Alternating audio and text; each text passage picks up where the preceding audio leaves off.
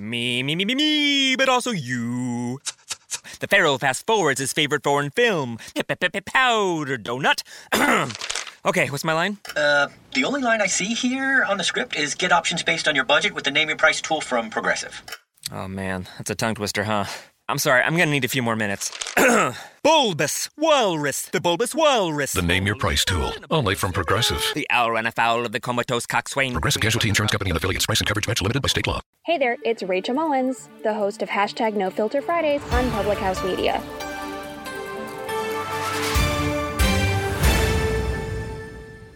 This is Kim Meyer, the host of Choose to Rise here on Public House Media. Thanks for listening to the following broadcast on Public House Media. Once you're done with this episode, I hope you'll come check out my show, Choose to Rise, where we talk about living with positive mindsets, how to increase our confidence, building our faith, and living out our life on purpose. A new show comes out via podcast every Monday, Wednesday, Friday. And if you want to catch the episode live instead, stop by Public House Media around 6:45 Central Standard Time Monday, Wednesday, Friday as well. Don't forget to subscribe on iTunes so you'll never miss an episode of Choose to Rise. Thanks again for checking out the following broadcast on Public House Media.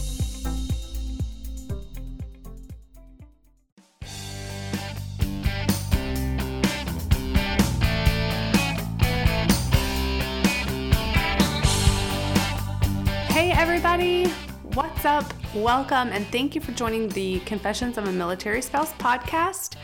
If this is your first time listening, I just want to say welcome, welcome, welcome. And if you are a subscriber and you listen every other week when my episodes launch, I just want to say thank you from the bottom of my heart. You guys are what makes this podcast successful. So, with that being said, I am your host, Jenna Burt. I am a military spouse of almost 10 years, a health and fitness enthusiast, and a mom to an amazing little girl.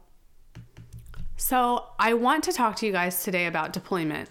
And by the time that you guys are listening to this, I can go ahead and tell you that my husband is gone on deployment, which is kind of what prompted me to do this episode because I had so many emotions and feelings and everything else leading up to this deployment that I just felt like it needed to be talked about. I want to start out by saying that deployment is hard, no matter what. You guys, you could have a nanny, a maid, a chef, all of your family around, and deployment is still going to be hard. Just because you have those things doesn't mean it's it's going to be easy. And the reason that it is so hard, even if you have all of those things, is because a piece of your family is missing. Whether it's your husband, whether it's your wife, whatever the situation is, somebody from your family that makes your family whole is missing.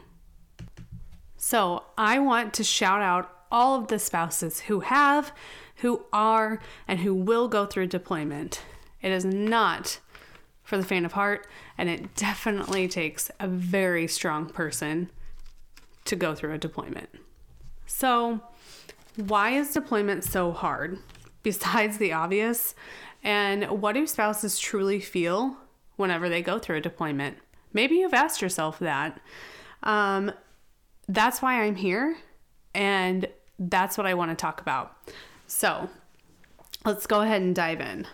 Deployment is so hard because not only are you missing your spouse, but your kids are missing their parents or their parent.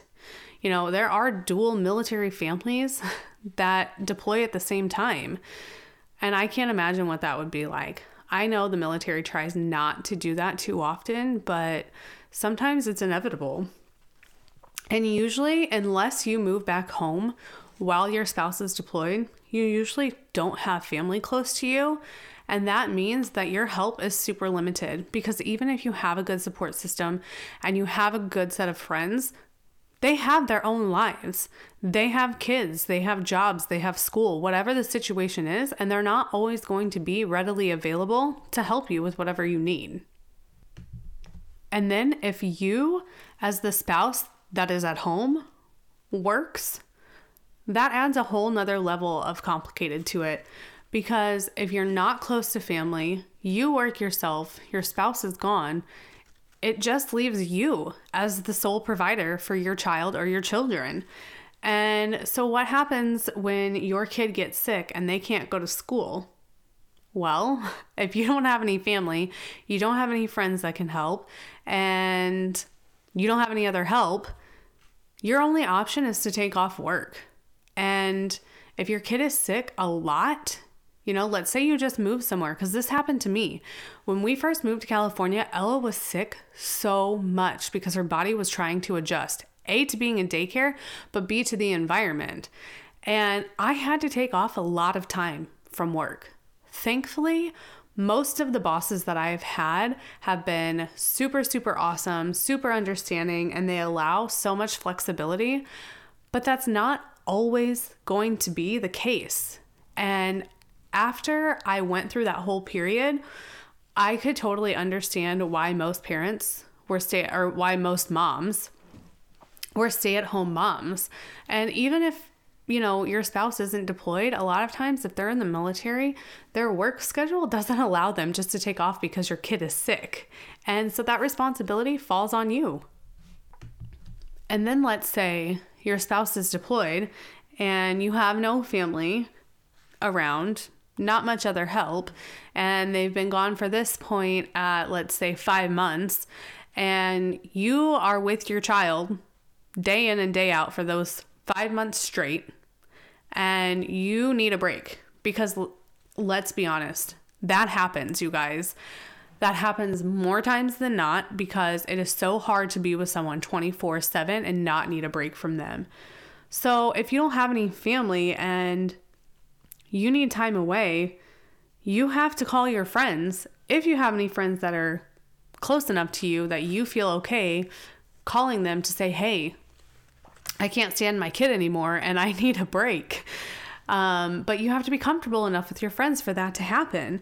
And if not, you're pretty much stuck in the same situation that you've been in for however many more months until your spouse comes home. And that gets so hard and it wears on you so, so much. And I can speak that from experience because the last time my husband deployed, I didn't really have any close friends. I had no family.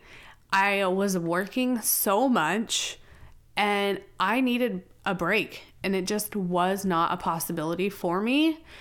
And it took such a toll on me. But that also brings me to my next point, which is asking for help.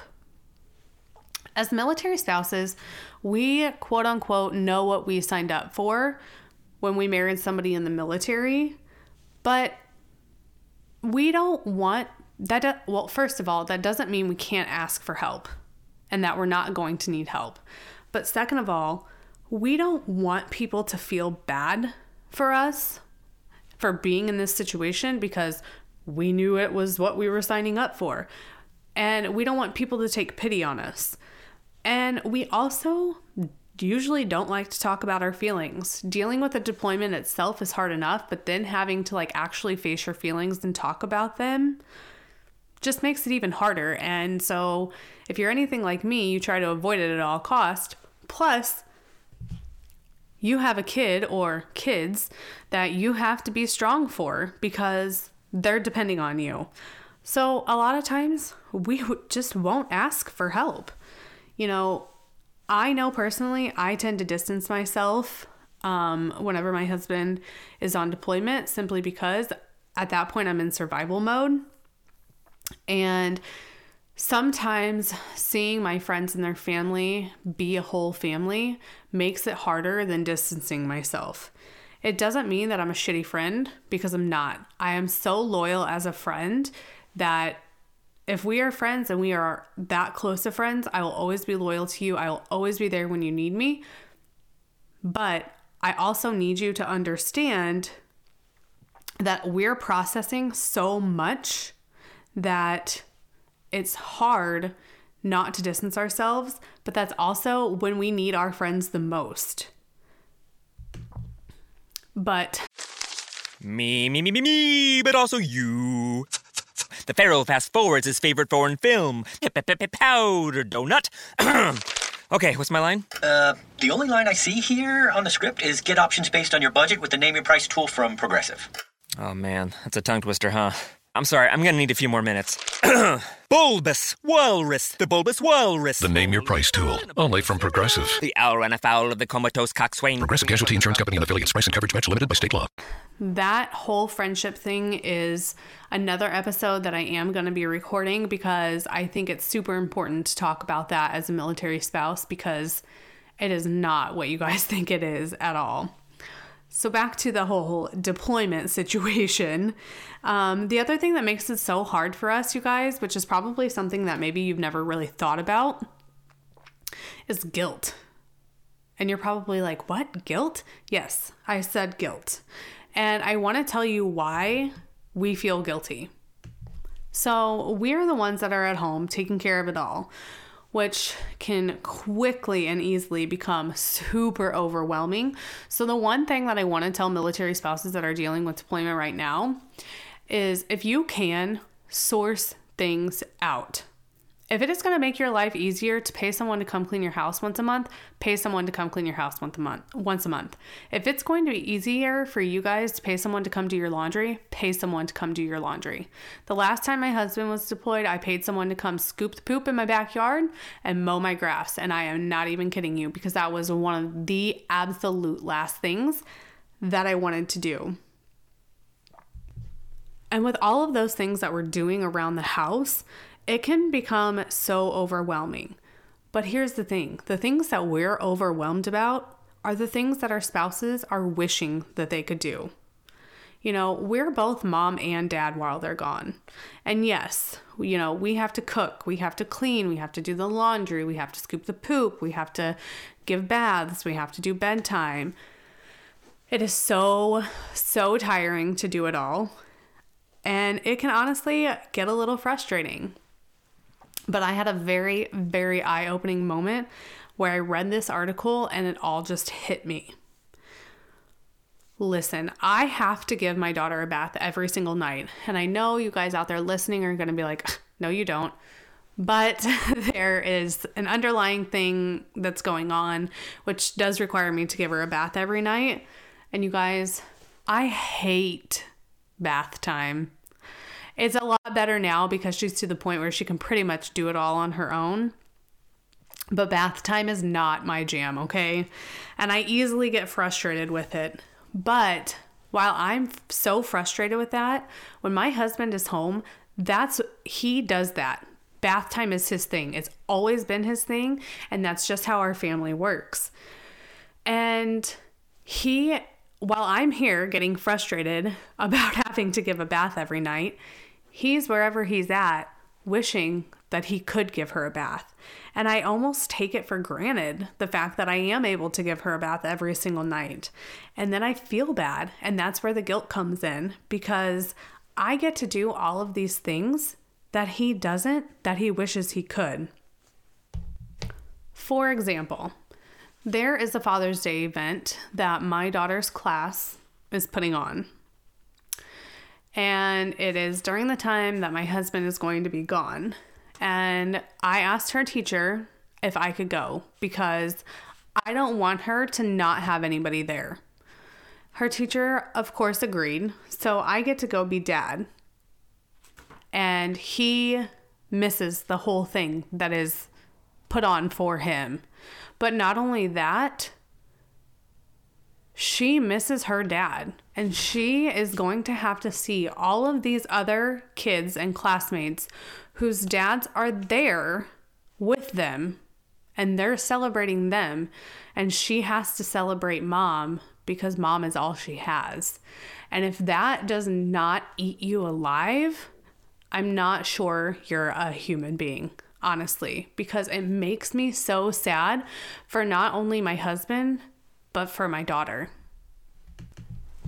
And then there's the other things, like the daily things that happen on a day to day basis that I get to see, like her learning to read, her learning to write, all of the friends that she has. And you guys, I can tell you, the one thing she got from her mom is that she is a social butterfly and she has so many friends, and I absolutely love it. Um, but it's little things like that that get lost when I'm talking to my husband because sometimes our time to talk is limited. First of all, we're on totally different time zones, and then we both have work. I have a home life. He has a life wherever he's at. So sometimes our talk time is very limited and we talk about what's the most important first. You know, maybe it's something broke in the house or the car broke down or the washing machine broke and do I go buy another one? You know, how do I pay for it? Um, it, do you want your name on it? Do I have power of attorney for that? Whatever the situation is, we prioritize and we have to talk about what's most important. So things like her reading and learning to write and all of that stuff kind of go by the wayside. And it's stuff that I take for granted because I see it day in and day out. And by the time he comes home, you know, she's writing her name in cursive and reading full sentences and she's like he's like, "Whoa, when did that happen?" Just like these drawings and colorings that she brings home every single day. I mean, like multiple. And if you couldn't tell by the tone of my voice, it drives me insane because they normally pile up until I get so frustrated by seeing the pile that I go through it, save the ones that I want, and throw the rest away. But it's little things like that that, again, I take for granted that he wishes he could come home or go to his room every day and see a drawing there from her. And it's not possible. And that makes me feel guilty and it makes it hard. And I want you guys to know he has never once, ever made me feel guilty about being the parent that stays back. I feel guilty about it. He understands that it is it's his job. He understands that it's a sacrifice for our family. And when we decided to have a family, we understood that this was the sacrifice that we could that we would have to make. But just because we understand those things doesn't mean it's any easier. It's not. It's not any easier at all just because we understand it. The one thing I will say though is he values his time so much and does not take the little things for granted because he never knows when the next time he's going to have to leave is, how long he's going to be gone, how much is he going to miss. He doesn't know any of that. So he makes the absolute most of his time that he possibly can, which is fine. And I try to pick up the slack that I can. I try to cook as much as I can. I try to clean. I try to do the laundry. So that way, when he is home, his sole focus is her. So, you guys, with all of that being said, when a spouse is going through deployment and you know it, please just be gentle with them. Be nice to them. Ask how you can help. I said it before and I'll say it again. Spouses don't want to ask for help, they want to be asked. And I know that is like so messed up. And you're thinking, well, how do I know? You may never know for sure that they want to be asked, but it's always better to ask because if they have to ask, they're not going to. But most importantly, you guys, simply be there for them. Show up to their door on a Tuesday night when you know that they're home and just sit there. Maybe you don't even have to say anything. Just sit there. Bring your kids. Let your kids play with their kids. Bring a bottle of wine. Bring a box of tissues because they're probably going to need it. Whatever you think you can do to help them, do it and just be there for them. I hope that you guys have a fantastic rest of your day. Make sure that you subscribe on your favorite podcast app so you never miss an episode.